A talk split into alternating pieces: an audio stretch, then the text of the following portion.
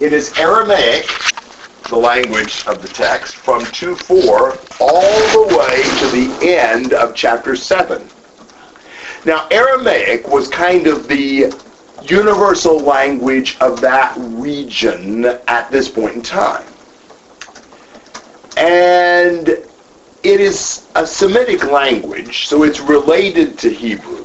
It's not, I don't know, I don't know that much about those languages. Maybe sort of like, you know, Spanish, Spanish and French, something like that. Maybe a little bit closer even than that. Um, and the Jews, when they went off into Babylonian captivity and came back, then they spoke Aramaic from there on out. When Jesus spoke in Hebrew every once in a while, it was really Aramaic. When we have a few of those, you know, lamas, lamas, uh, how was that? That's it. Yeah. I got, I got, got the wrong thing to start with, but yeah, you know the idea. Um, and so that's in Aramaic. Yeah. There's a point to this. There's, there's some other passages in the Old Testament that are in Aramaic, like uh, there's a passage in Ezra, chapter 4, 8, I think, to the near the end of 6. Uh, there's a verse of Jeremiah 10 that's in Aramaic. But this is by far the longest. And, and I think this is very key in interpreting the book. In fact, over time, we're going to look a lot at the structure of Daniel, because I think that actually helps us quite a bit in understanding some things in Daniel. But what I see is that this unit from chapter 2 to chapter 7 is kind of a special unit. It uses Aramaic because it's the unit of Daniel that deals with the world as a whole and not so much exclusively with things that affect the Jews. The things that more specifically affect the Jews, chapter 1, chapters 8 through 12, he uses Hebrew. The things that are more universal that he's talking about, he uses the Aramaic of chapter 2 through 7. I'm not going to do this yet, but eventually we're going to see that chapters 2 through 7 actually form a chiasm pretty clearly and, are really kind of a tied together unit. I think even if we didn't know that this was in Aramaic, if we really analyze the structure of the book, we'll see that chapters 2 through 7 kind of cohere together, at least in one way of looking at that. Do you have a question or comment on all that?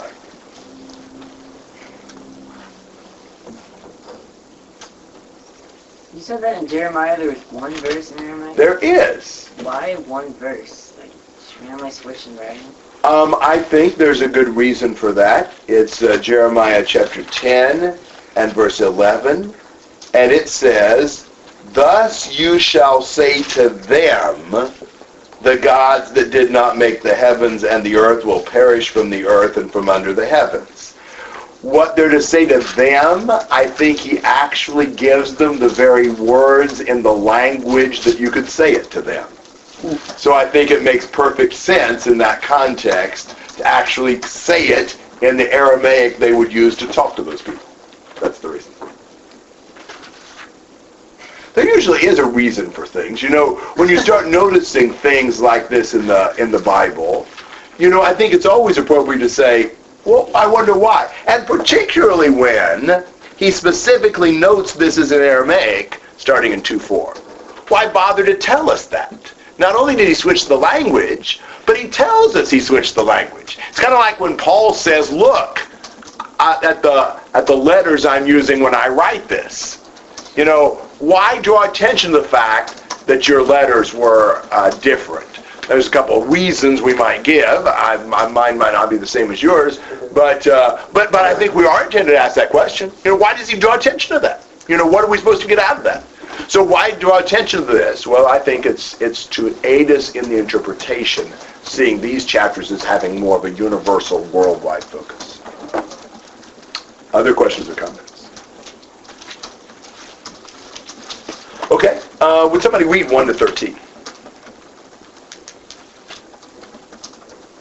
In the second year of the reign of Nebuchadnezzar, Nebuchadnezzar had dreams. His spirit was troubled, and his sleep left him. Then the king commanded the magicians, the enchanters, the sorcerers, and the Chaldeans be summoned to tell the king his dreams. So they came in and stood before the king. And the king said to them, I had a dream, and my spirit is troubled to know the dream. Then the Chaldeans said to the king in Aramaic, O king, live forever. Tell your servants the dream, and we will show the interpretation. The king answered and said to the Chaldeans, The word from me is firm.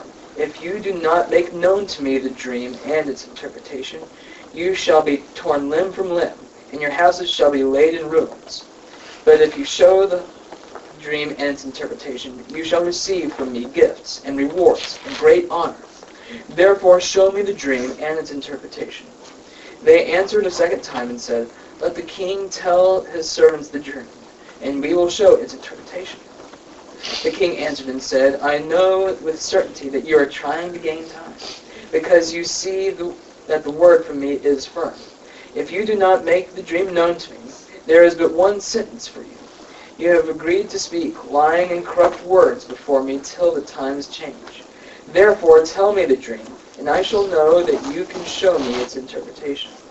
The Chaldeans answered the king and said, There is not a man on earth who can meet the king's demand, for no great and powerful king has asked such a thing of any magician, or enchanter, or Chaldean. The thing that the king asks is difficult and no one can show it to the king except the gods, whose dwelling is not with flesh. Because of this, the king was angry and very furious, and commanded that all the wise men of Babylon be destroyed. So the decree went out, and the wise men went about to be killed, and they sought Daniel and his companions to kill them. Wow. kind of an interesting uh, situation here. Nebuchadnezzar has this dream, and you know, he's got apparently staff interpreters that are, you know, paid because they can tell you what dreams mean.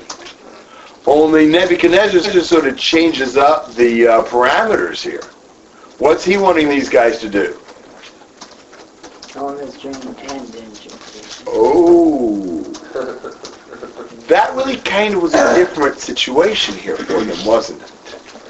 Why are they so reluctant to do this one? Not a man on earth can do what the king's asking them to do. Well, now, isn't that strange? How is it that people can interpret the dreams, but they can't tell what they were? Well, it's kind of like I can say, explain me, you know, something in very deep thing of science, and you can explain, man, I have no idea what you're saying. What you what you're saying could be right, could be wrong, it could be completely off. You know, it's easy to tell someone something about something they don't even understand. They don't know what they're saying. But if I said, tell me what I'm thinking, then explain it to me, you're gonna you're in a little bit of trouble because you can't lie your way through what I'm thinking. Yeah, you got the right idea. Maybe all of us figured that out. Which, Uh, which is easier to say, your sins are forgiven, or pick up and go. yeah, exactly.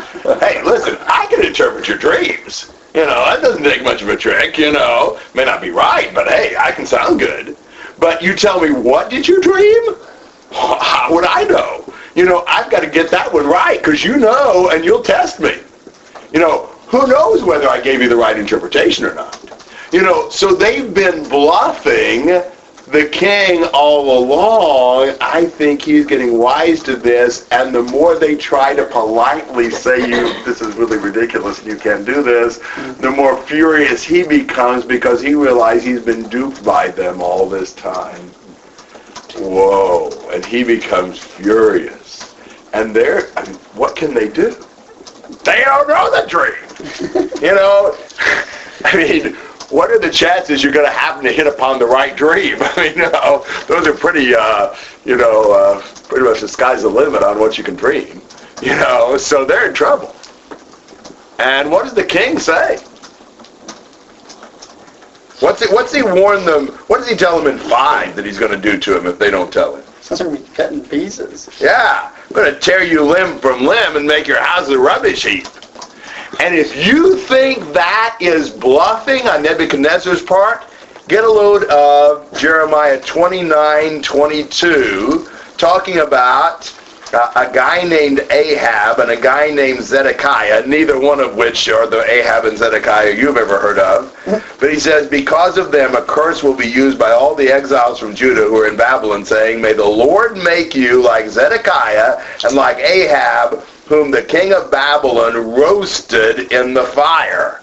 and in the context it's Nebuchadnezzar. Man. So there's two guys he roasted in fire. You know, of course we know later on he throws Shadrach, Meshach, Meshach and Abednego in the fiery furnace. And so I expect he's fully capable of, you know, tearing them limb from limb and making their houses a rubbish heap. And in fact, in verse 12 and 13, the decree goes out to round up the wise men. We're gonna we're gonna massacre them. I mean, I think the king decides he's better off and his kingdom's better off without these wise men. Uh, I like this quote. I don't know where I got it, but it's kind of like, you know, why have a dog if you have to do the barking? You know, why have these wise men? They're not they're not doing anything useful. Comments and thoughts on this? Um, because I don't know much about about this kind of stuff. When it when it mentions like in two and other verses, it says the magicians, astrologers, and sorcerers, but then it says Chaldeans. How come like the first three are more like a, you know what I mean? Like they're that's what they do, but Chaldeans is a people, and then, or I mean like, I guess I'm confused. Chaldeans is a word that has two meanings. Sometimes it refers to the ethnicity of the Babylonians, their Chaldean peoples, Okay. but sometimes it seems to refer to a special class of diviners, spiritists, whatever you want to call them. these Okay. guys. This footnote says astrologers. Yeah. You know, all that stuff is kind of all fuzzy in my mind. May have even been in theirs, but it's all this, you know, stuff trying to determine the future and you know deep dark things using whatever weird means you have at your Yeah. disposal to do that. I mean, today I don't know what would it be, psychics and horoscopes and crystal balls Yeah. and palm reading. I don't know. I mean, I, I see every once in a while signs for that stuff. I don't know if people really, you know, does anybody believe in that? I don't know. Mm. Believe in the horoscope anyway. I don't know. Do people believe in crystal balls and palm reading? Wiccans really believe in palm reading. Like, Okay. Well, as far as I know, I haven't talked to a single one. Lucky you. yeah, congratulations. Uh, but yeah, I mean, it's that kind of stuff. You know, and, and, and if you don't have God, you feel the need for security. You feel the need for some connection with with the forces or gods or whatever it is that control everything. And so, it, you know, for us, I mean, for me, all this kind of stuff is like, bizarre. You know, some lady's going to look into a crystal ball and tell you what's going to happen. Right. You know, but we've got the Lord. We know what's going to happen. We have we, we know he's controlling everything by his wisdom, by his love and his power. We know where things are going. And so we don't have any need for that. But if you don't have any of that, then you're kind of vulnerable to anybody who comes along and claims that, you know, he's got some special connection with the spirit world. And the Brazilians, whoa, man, that's huge in Brazil. The spiritism of all sorts. And, you know, communication with the dead and you know, just all kinds of, of efforts to try to get a connection with something in the world beyond. And, you know, in Brazil, the Catholicism just embraces the Spiritism. It's practically indistinguishable. Most Catholics are Spiritists and vice versa. But the Spiritism is a lot more important in their daily life than the Catholicism is. Uh, but in this country, we're not nearly as oriented toward that sort of thing. That was a long answer for what Chaldeans are. Sorry about that. That's okay for him. Some Other thoughts and comments through verse 13? Did, did Nebuchadnezzar, uh, it said it was in his second year, so he must have, He has become king right after he takes the young men into Babylon, right. historically. So they fed him for a couple years before they went into his service, roughly. Yes. You know, I it could have don't, sometime after that. I don't know for sure what to say about all of that. Because I'm not sure the chronology here. I don't know for sure that chapter 2 takes place before chapter 1, after chapter 1 ended. I don't know. I mean, because it says in verse 5 that the king appointed for them a daily provision of the king's delicacies and the wine which he drank, and three years Three years, yeah. So either Daniel was a, uh, a watch monitor than most people and could get all three years of training done in less than two, or what? I think it's possible that, you know, one isn't finished, chapter one isn't yet completed when chapter two occurs. Daniel and his friends are still going to be considered wise men because they're in this training for this special, you know, service. How would he have been there to know these things, or is he just writing it afterwards? Would he have been in the king's court as a trainee? Mm, I don't know the answer to that, but I don't think it matters. Guess he could have heard it. Yeah, I mean, or God could have revealed it to him as far as I'm concerned. So. Other questions and comments? Well, this is kind of bad. Wonder what's going to happen. 14 to 23.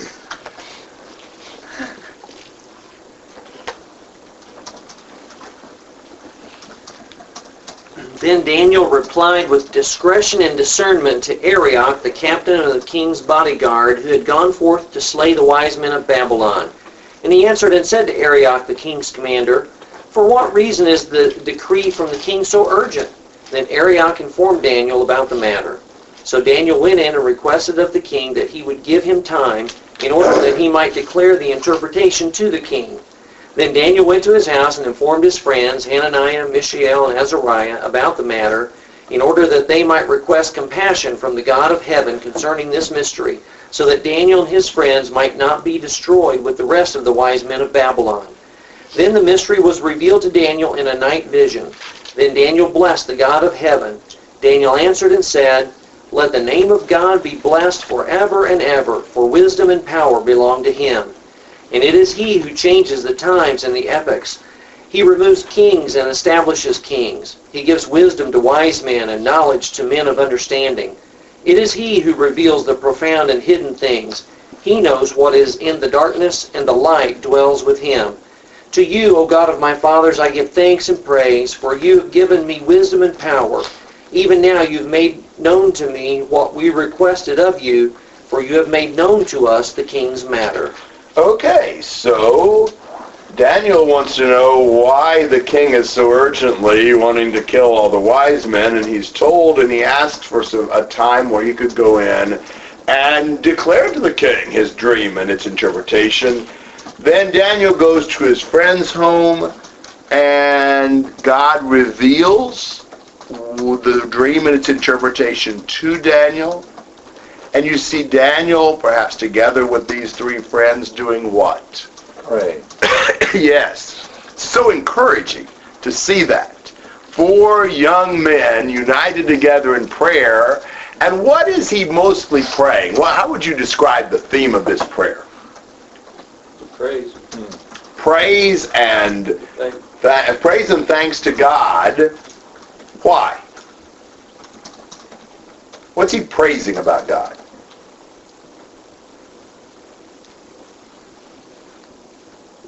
He says in verse 23, you've given me wisdom and power. Yes, and he says in 20, wisdom and power belong to him. Seems to me like those are the two big qualities of God that he's praising here. God is the source of wisdom and power. Look at what he does in verse 21. He changes the time in the epochs. He removes kings and establishes kings. That shows you his power.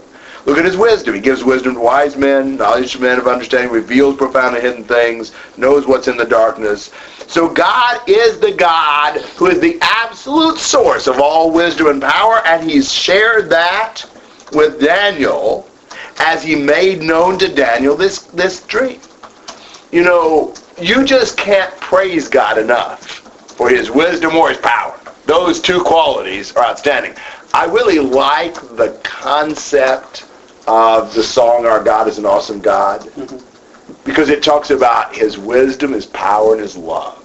Man, you put those three together, that's amazing.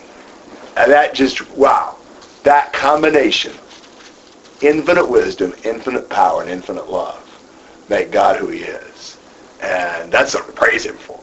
So that that's what he's doing. I mean, Daniel, before he ever even talks to uh, King Nebuchadnezzar, he is praised and thanked and glorified God for his power and wisdom shown in giving Daniel uh, the dream and its interpretation. Comments and questions? Does he go, uh, verse 16, Daniel went in and requested of the king. Mm-hmm. mean, he, he seems to be going directly to Nebuchadnezzar. Yeah, maybe so. I, I don't know that that means he actually saw King Nebuchadnezzar, but Could have gone through Arioch or or maybe through the secretary or whatever. But yeah, Interesting that he gets a conversation out of Arioch before he gets chalked to the people. Well, it looks to me like that they're more rounding them up to be slain. I don't think Arioch is going out here killing them as he finds them. Doesn't seem like that from just the overall context. But he's gathering them so that they can be slaughtered. I don't care whether they gather or kill them with a will, but I've never seen a police officer come to gather people up and starts having a natural conversation with somebody, and it doesn't happen. Yeah. Hey, hi, Well- Don't you imagine everybody's a little bit in an uproar about this? I doubt that this was the most popular decree the king's ever, you know, issued. I don't know. Mean, it says in verse 13, so the decree went out, and they began killing the wise men, said, oh, wise men, and almost makes it seem like they're in the process of doing it, and they actually come to the name. That's that's your ESV again, isn't it? no, King David. Uh, that's that's your problem.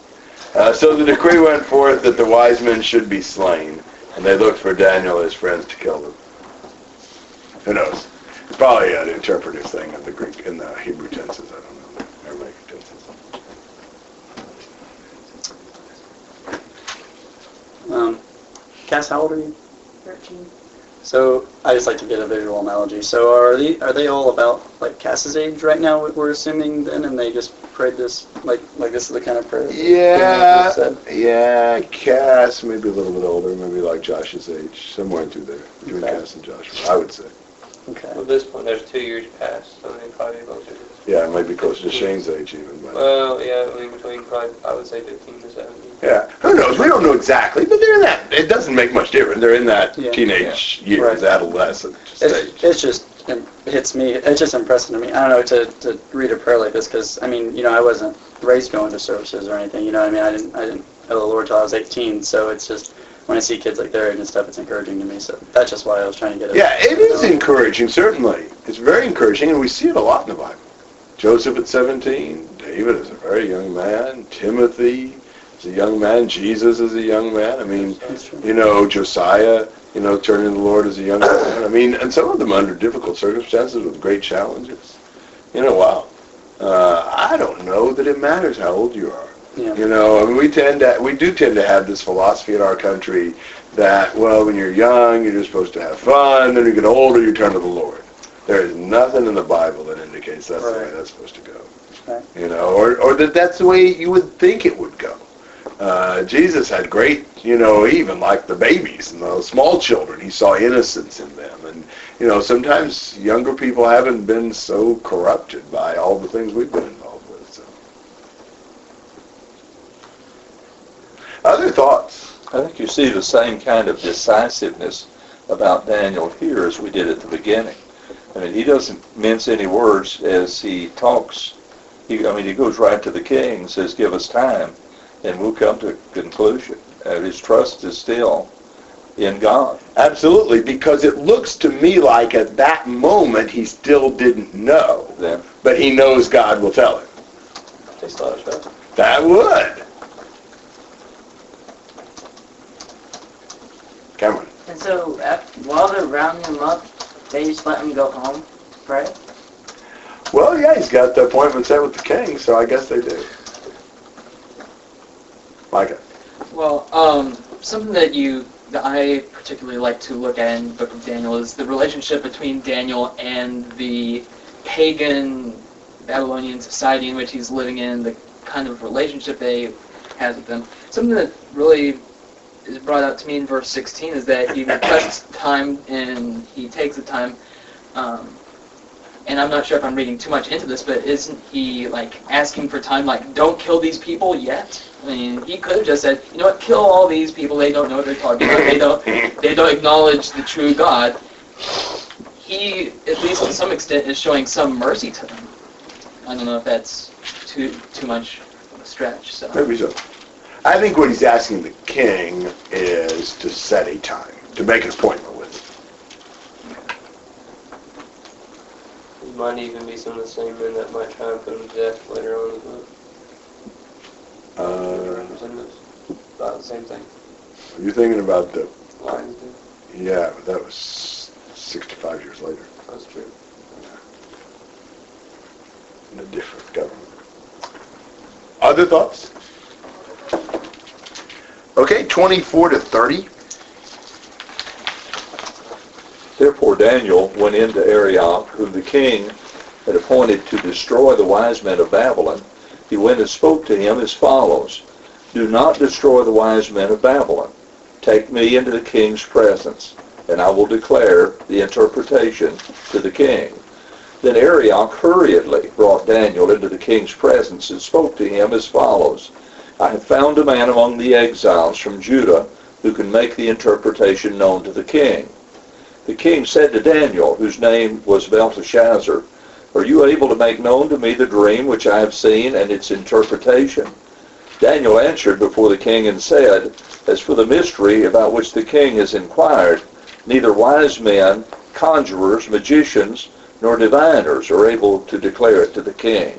However, there is a God in heaven who reveals mysteries, and he has made known to King Nebuchadnezzar what will take place in the latter days. This was your dream and the visions in your mind while on your bed. As for you, O king, while on your bed, your thoughts turned to what would take place in the future. And he who re- reveals mysteries has made known to you what will take place. But as for me, this mystery has not been revealed to me for any wisdom residing in me more than in any other living man, but for the purpose of making the interpretation known to the king, and that you may understand the thoughts of your mind. All right, so Arioch accompanies Daniel into the king. Uh, and what does Arioch tell Nebuchadnezzar? I found him. I found this guy among the exiles of Judah that can tell the interpretation of the king. Any problem with that? Who found who? Yeah. Little bitty white lie there, it looks to me like. Making Arioch look better. Making it look like, you know, I searched for him and I found the guy. Well, really, you know, he stumbled over him. You know, Daniel found him when it's all said and done. It looks to me like worldly people do that a lot. They'll rearrange the facts. They'll, you know, kind of twist things a little bit just to make themselves look better, to get a little more credit. By contrast, Daniel does just the opposite. When the king says, can you make known to me the dream and its interpretation? You know, Daniel says, hey, there's no wise man that man can do that, but there's a God in heaven that reveals mysteries. So Daniel doesn't accept the credit for himself. He doesn't say, yes, I can. I know all about dreams. You know, I'm a, you know, uh, uh, what would we say, uh, expert. I'm thinking of the uh, Portuguese word. Well, I'm an expert at, uh, you know, this kind of stuff. And uh, no, he says there's a God in heaven. That is almost the theme of this book, by the way. That, that'd be a good subtitle for Daniel. There's a God in heaven. You know, we see it over and over again. And Daniel doesn't want Nebuchadnezzar thinking anything that would exalt himself, he wants him to exalt the Lord. So he's just the opposite of Arioch. Arioch trying to take credit that doesn't belong to him. Daniel trying to be very careful that he doesn't receive any credit that doesn't belong to him. It is the Lord who's going to share this, uh, you know, dream and its interpretation uh, with uh, Nebuchadnezzar. So, in one sense, would you say Daniel was wiser than the other wise men? Not on his own. He just had a better source of information which is where we're at. You know. He was wiser because he lived in a different place. Yeah, exactly. Well, he got training above his trainers, didn't he? He did. Absolutely. I, th- I think it's interesting, too, just to notice that all along, he's teaching uh, Nebuchadnezzar about God. Exactly. And, and, and we're all seeing that God is the one in charge. Kevin.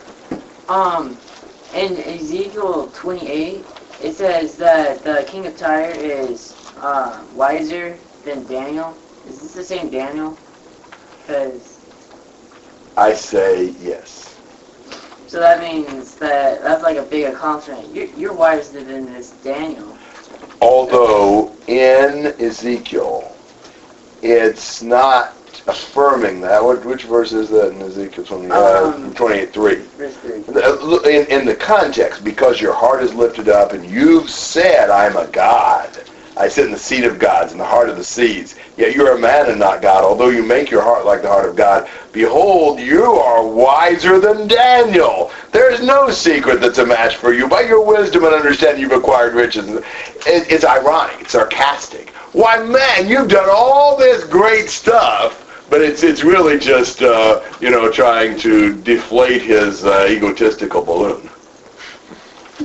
But I think, yes, the same Daniel who was basically living at the same time as Ezekiel.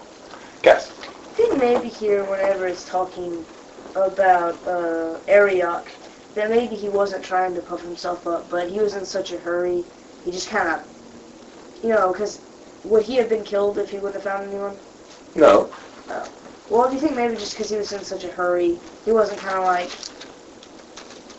I mean, he came to me, I mean, he was kind of just kind of like, I found him, like, as in, he's, he's here. Do you think maybe he's just not puffing himself up, just saying, you know, he's here? Maybe. But I really think he was puffing himself up. Like the uh, Lysias. Yes. Claudius Lysias who said, uh, Paul. yeah, having learned he was a Roman, Yeah. you know, just little reorganization of the chronology. I just see that as so characteristic of worldly people. I'm almost, almost looking for it. Who knows?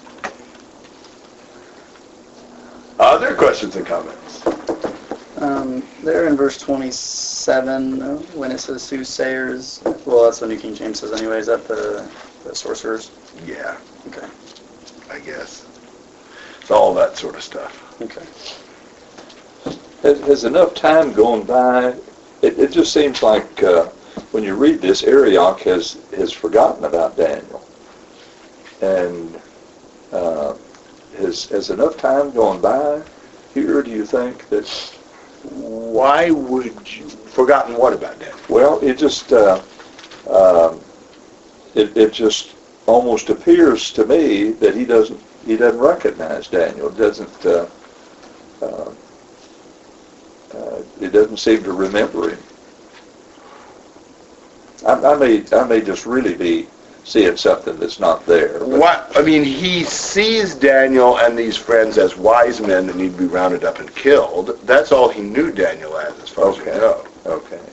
That are you thinking about? That maybe, that, Are you thinking about like Daniel looking better than the others because Yeah. of food? I don't know if Arioch ever knew that. That was the overseer. Oh, okay, So I don't know if he ever even realized what was going on with that. Maybe he did, but I don't know if he did. Yeah. So And we don't know the chronology and where exactly we're at in this process. True, although you're, I mean, I would assume that they get the food early on and they refuse early on, and that was probably an early test. That's my guess. But, yeah. About two years into the process. So there are, of course, always details that we're doing the best we can with the information we're given. If we knew the whole story, maybe we'd move, change some of those points. points I don't know. If it if it was like the end of the first chapter was after the second chapter, Yeah. Then wouldn't Daniel already be in a high position over here? Because doesn't after he reveals the dream to Nebuchadnezzar, doesn't he bring him up to a high place and Daniel asks for his friends to come up to high places too, and then they get raised up at the end of first chapter too, Yes. like raised up again. I don't know. Good question. Any way you look at that, that's a good question. I don't know the answer. There's all kinds of possibilities, including the idea that what the end of chapter 2 may have happened sometime after the rest of chapter 2. But I don't know. It Kind of reminds me of Saul and David. You know, he brings David in, and then he's like, "Who is this guy?" And then it's like, Yeah. you know, does he know him? Does he not know him? And Yeah, some of those things are some questionable issues for us. I, I don't know the answer to all that. Well, the dream, 31 to 35. You, O king, were looking, and behold, there was a single great statue. That statue, which was large and of extraordinary splendor, was standing in front of you, and its appearance was awesome. The head of that statue was made of fine gold. Its breast and its arms of silver, its belly and its thighs of bronze, its legs of iron, its feet partly of iron and partly of clay. You continued looking until a stone uh, a stone was cut out without hands, and it struck the statue on its feet of iron and clay and crushed them. Then the iron, the clay, the bronze, the silver, and the gold were crushed all at the same time and became like chaff from the summer threshing floors, and the wind carried them away so that not a trace of them was found. But the stone that struck the statue became a great mountain and filled the whole earth. Well, here's the dream. You can kind of see why Nebuchadnezzar was troubled by this dream. You ever had a dream like this one? What did Nebuchadnezzar see in the dream?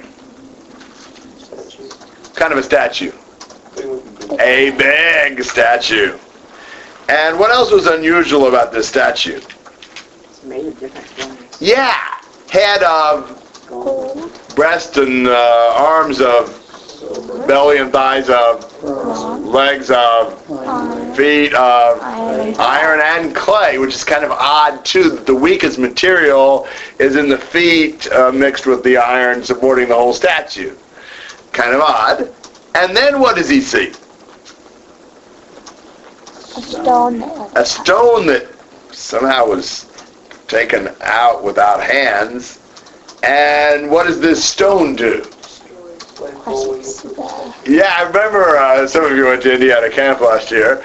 Uh, I got to uh, watch some teams try to knock down the statue. Did you get it, Kevin? One. Your team? All right, cool. Uh, so you have uh, lots of experience with uh, rocks destroying statues. Um, but can you imagine what that must have been like in the dream? Struck the statue on the feet and just crushed him. And it crushed all of it. I mean, like pulverized this statue. I mean, this is more than just the rock, you know, hitting it. This is the rock like, you know, being a glorified chopper, chewing it up and spitting it out into fine dust, which is, is quite something. The wind carries it away. The statue's absolutely gone. And what happens to this this stone? Becomes this huge mountain filling up the earth. This, uh, the one thing you can say about this dream, it has uh, very large proportions, and everything's in big. Comments and questions? I just think it's interesting that the, uh, I mean, that the, the weakest was at the bottom, and it seems to be the strongest, like went from gold to clay. I know, isn't that odd? I don't, I don't understand if there was, if that means something, that I don't understand, you know what I mean, or if it Probably does. It was a dream. It was a dream, Yeah, but, but the dream does mean something. yeah. Just the order, I mean, it went straight in an order, you know what I mean? From It does. It, it wasn't like it was off balance, it was straight went from strongest to weakest. I mean, I don't, so, And most valuable. Yeah, maybe. Yeah, maybe most valuable, least valuable. The iron actually probably stronger than say the gold. oh, really? Yeah, Okay. gold's not very strong, Okay, but really precious. okay, so maybe we're going by more... of a- Yeah, it's kind of weird. There's several. I think there's probably more than one thing you see in the different metals and Okay. materials. Yeah. But definitely not a dream quickly forgotten. Right. Daniel, think about it. I mean, what are the chances of just sort of imagining onto a dream that, that is that specific? Hmm. It's a good thing those uh, interpreters didn't try to hazard a guess. they just really look stupid. They, they never would have gotten all those details. No way. Yeah. No way. Probably would never have gotten even started in the right direction. I I mean, like seeing the king's face, you know, he's probably pretty skeptical. You know, maybe at the start. or maybe hopeful, but Yeah, it's like, all right, let's hear it. What did I see? and then as he starts out, you, if you can tell a dream like that, I bet he'll believe the interpretation. You know, wow. That, that'd give you pretty good credentials. Because he evidently hadn't told anybody. Um, so he, So Nebuchadnezzar, I mean, did he just assume the statue was of him, or did he know in his dream that? I don't know what he knew. Okay, He's wanting to know. I don't know if it ever like said. The interpretation will explain what parts of him and what's not, but I don't know what he thought at first. Okay. All right, you want to look at the interpretation, 36 to 45? This was a dream. now we will tell the king its interpretation. You, O king, king of kings, to whom the God of heaven has given the kingdom, the power, and the might, and the glory, and into whose hand he has given, wherever they dwell, the children of man, the beasts of the field, and the birds of the heavens, making you rule over them, you are the head of gold. Another kingdom inferior to you shall rise, arise after you, and yet a third kingdom of bronze, which shall rule over all the earth. And there shall be a fourth kingdom, as strong as iron, because iron breaks breaks to pieces and shatters all things. And like iron that crushes, it shall break and crush all these. And as you saw the feet and toes, partly of potter's clay and partly of iron, it shall be a divided kingdom, but some of the firmness of the iron shall be in it, just as you saw iron mixed with the soft clay. And as the toes of the feet were partly iron and partly clay, so the kingdom shall be partly strong and partly brittle. Uh, through what? 45. Okay. As you saw the iron mixed with soft clay, so they will mix with one another, one another in marriage, but they will not hold together, just as iron does not mix with clay. And in the days of those king, kings, the God of heaven will set up a kingdom that shall never be destroyed, nor shall the kingdom be left to another people. It shall break in pieces all the kingdoms and bring them to an end, and it shall stand forever. Just as you saw that a stone was cut from a mountain by no human hand, and that it broke in pieces the iron, the bronze, the clay, the silver, and the gold. A great God has made known to the king what shall he, what shall be after this. The dream is certain, and its interpretation is sure. Now, I would suggest that I believe this is a very significant part of the book of Daniel. It looks to me like the statue dream is kind of the pattern dream for the book. There will be a number of other dreams and visions and things like that, and they'll all fit into this pattern dream. So I think this is kind of fundamental. This is sort of laying out the blueprint of the book. And what you find is the meaning of the materials of the statue. What's the head of gold represent? Nebuchadnezzar. Nebuchadnezzar. And I would suggest not Nebuchadnezzar alone, but Nebuchadnezzar and the Babylonian kingdom. But the Babylonian kingdom is very well represented by Nebuchadnezzar. He reigned for 43 years. The kingdom only lasted another 23 after he died. So you can pretty much equate Babylon with Nebuchadnezzar. Uh, he's the head of gold. Then what's the what's the uh, silver part? Well, we don't know yet, but what does he say? Another kingdom. Another kingdom that's inferior to you. So, so you know, it's it's Babylon, and then it's a second inferior kingdom after them, and then the Bronze Kingdom, which rules over all the earth. But I'm assuming, by analogy, bronze is also inferior. And then this. What about the iron part? What does that represent? Strong. a strong fourth kingdom. Iron is very strong, so it shatters all these things. But why the feet part of iron and part of clay? Because it's going to be part strong and part weak. Yes, and is not going to cohere very well together. And so it's eventually, its weakness was its feet that crumble and that the statue crumbles. Um, so that's the fourth kingdom. So what you've got is this series of four kingdoms, starting out with Nebuchadnezzar, i.e. Babylon, continuing through an inferior kingdom, an inferior kingdom, and then a strong but divided kingdom uh, that eventually gets destroyed. It's in the days of those kings, verse 44, that the God of heaven will set up a kingdom which will never be destroyed. So in the days of the kings of the fourth kingdom, God sets up his kingdom, and it's an indestructible kingdom, and it destroys the other kingdoms. It's uh, you know God's sovereignty, God's kingship overcomes and surpasses all of the great world empires. It crushes them and it endures forever. God's sovereignty is over all. That's the interpretation. Comments and questions? Captain. I think the rock is kind of like Jesus because it came in that Rome time and it crushed them all, basically, and it became a kingdom. Well, that's what he did, and it's like exactly like a prophecy of Jesus. Yeah, and what Jesus did, I agree. Very good. Other thoughts and comments? He, he confirms it at the end. The dream is true and its interpretation is trustworthy. Better believe this. Absolutely. That's the way it is. It's important for Daniel's context audience. These Jews going into exile, thinking that God wasn't reigning as king, thinking that his plans had been derailed. They have not. We're on target, on track. We're in the head of gold, then there's the silver, then there's the bronze, then there's the iron, the iron and clay. And it's in the days of those kings that God will prevail and his kingship will be established. So it's not like, you know, God's not going to be able to get the job done.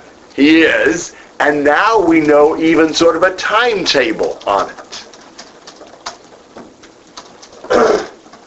right. Um, I don't know, this question might be a little out there. I don't know. To kind of go off of what Cameron was saying, verse verse 44, I'm assuming, right? Yeah, is that what, is that what you're talking about, Cameron, where it talks about Jesus' kingdom, or, you know, coming, and then, um, again, and New King James says, in the days of these kings, the God of heaven will set up a kingdom which shall never be destroyed, which that's obviously talking about the church, right? Or we're talking about Talking about Jesus' kingship Jesus' kingship. when he went back to the throne of God. Okay, and then the way it's worded after that is, and the kingdom shall not be left uh, to other people, which I understand, but and then it says, Non-transferable. Right, okay. And then it says, It shall break in pieces and consume all these kingdoms, and it shall stand forever. When it says, It shall break in pieces, I mean, is it referring to it shall break the kingdoms in pieces? Yes. That's, that's, okay, I was misreading I think first. Christ's kingdom destroys all the others. Right, okay. And okay. there has been actually no world empire since uh, Right.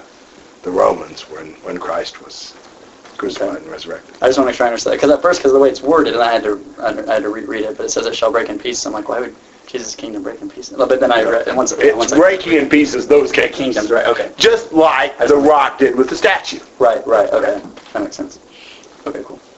Could the breaking in pieces be like um, the church being scattered and then it gathered more people? We're not talking about the church here. What was broken in pieces were these kingdoms and empires of men.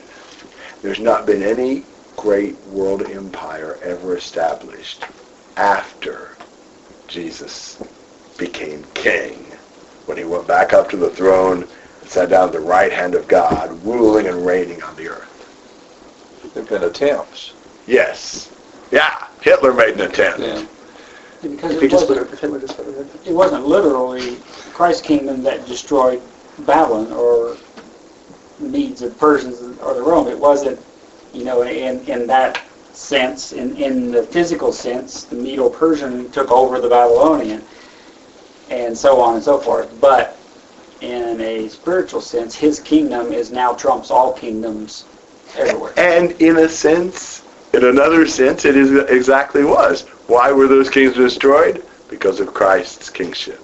You know, because of his power. Particularly when the Roman Empire was destroyed. You know, because Christ was reigning by then, and he's the one who brought them down. Yes, Shane. Wouldn't also have uh, this idea of this, this rock and this mountain? It might often be pictured to Jews of, and even to us, could it be the idea of mountains where, on the mountains where they had uh, the law, the old law? This new, this I think it's easier to imagine a mountain as representing kingship or government. As it often does. So Christ's kingship destroys the other world empires and becomes a great reigning empire, a great mountain. Christ is sovereign over the universe.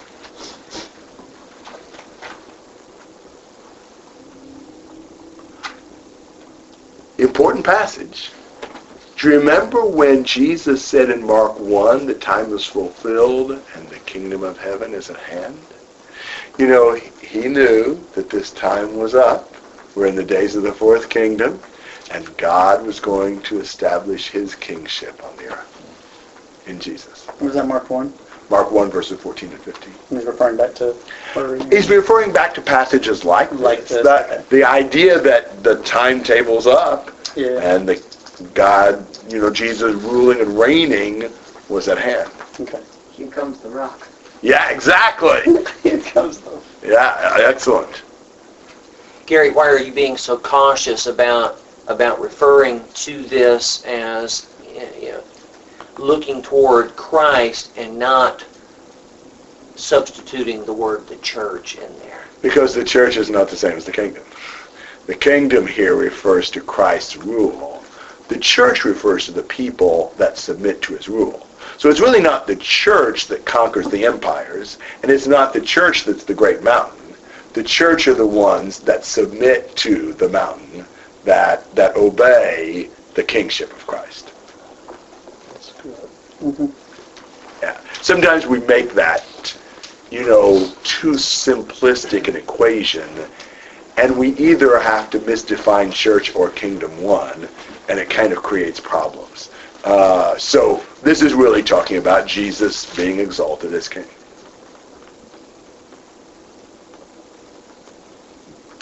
Other comments and questions? Well, why don't we stop here then? Great, uh, great discussion, great study. It's fun to uh, to do this, and uh, we'll see a lot more about this dream in other.